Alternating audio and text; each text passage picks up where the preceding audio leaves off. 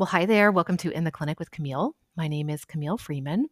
I am a registered herbalist and licensed nutritionist. And in this podcast, I share little clinical tidbits with other practitioners designed to make running a practice easier.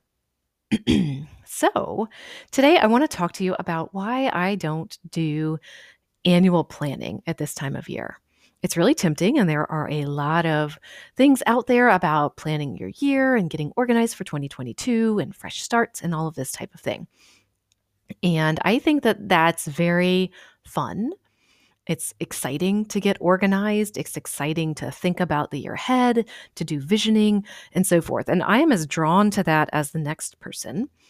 And what I can tell you after many years of doing this is that without fail, anytime I try to put a lot of work into organizing the whole year ahead and, you know, here's what I'm going to do when and all of this type of thing, what happens is there are always curveballs. There are always bends in the road that we don't see happening. Sometimes it's a whole pandemic, but other times it is somebody gets sick in your household, you get a new puppy, you decide that you just want to spend more time in your garden and you're not as interested in the project uh, you thought you would be interested in December when there was nothing growing. Turns out in June, you don't want to be creating a new online course. You want to be out there with your calendula. So here's the thing don't waste your time doing that if you're not the kind of person who does well with year long plans. If you have a system and you plan and you stick to it and it works well for you, that is amazing. I'm certainly not telling you that's the wrong way to do it. What I do want to tell you is that if you've tried that before and you've done lots of goal setting and visioning and vision boards and planning and organizing and calendaring and post it noting and all of this. And always without fail, come March or April, things have gone a little off track and you never really look at that plan again until December and it's time to do it all over again. Let's think about a different way that you might be able to do this. So, what do I recommend if you're not going to do an annual plan? Well, I still think it's worth planning. It's worth thinking ahead to see, you know, what am I going to do? One of the things that I've noticed happens if we don't plan is we just get caught up in the day to day. We're answering the client emails, we're organizing the apothecary, we are trying to figure out how to refine our intake form and get that thing paid and write the blog post and whatever else. And what happens is if you don't do some planning and step back and look at the bigger picture, you just kind of go down rabbit holes or you flow where the breeze takes you.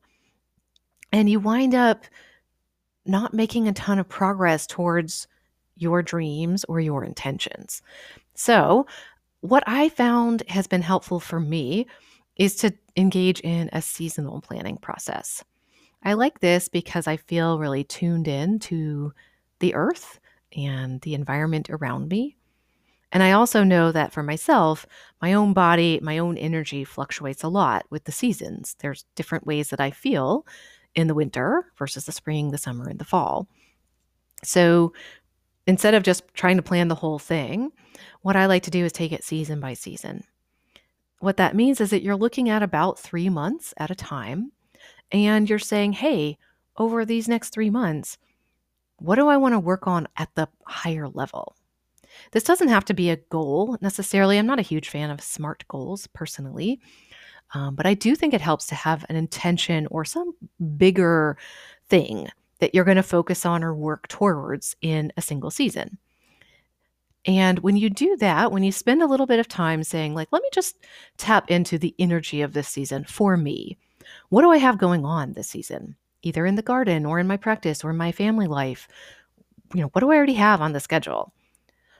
What do I feel like? Do I know anything about myself? Do I get seasonal allergies at this time of year? Do I always feel really down and inward? Do I like to cuddle up by the fire and not spend time at the computer during this season versus other seasons where I'm really into it?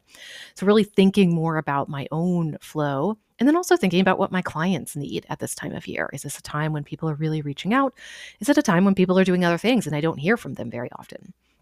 So, I like to think think about all of those things and then come up with a bigger picture focus or intention area to ground me throughout that season. And then as that one season comes to a close and it's time to move into another season, I do the same process again. So I don't try to plan out 6 months from now, 9 months from now, a year from now. what I'm going to be doing, what I'm going to want to work on, or anything like that. I just take it season by season. I go with the energy in that moment. Usually for the next three months, I can have a pretty good feel for what I'm going to want to do, what I'm interested in working on, what I'm feeling drawn to, and so forth. Now, what happens you might be thinking if someone breaks their leg or you know there's a major situation and you can't do it. No worries.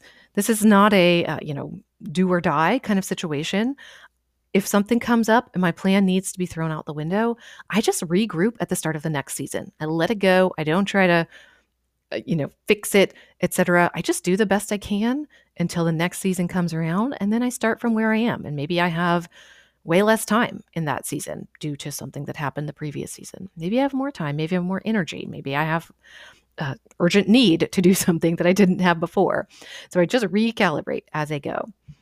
Now, if you are interested in recalibrating together, I am having a free seasonal intentions workshop to look at the winter months coming up. It's going to be on Tuesday, December 21st at noon Eastern Time. We're going to meet for about 30 minutes, maybe 45, just depending on how long it takes. And we're just going to walk through the season pl- seasonal, seasonal planning process that I use. This is nothing fancy, um, but if you find that it's nice to do this in a group, if you like to have somebody guide you through this type of process, and if you want a copy of the um, workbook and the planning form that I use personally, go ahead and sign up. It's free, there's no charge. You do get added to my um, mailing list, but that's pretty much what happens, you can just go to camillefreeman.com slash seasonal dreams and learn all about it, learn how you can register, and come on in. We do record it, so if you can't attend live, you will get a recording after the fact.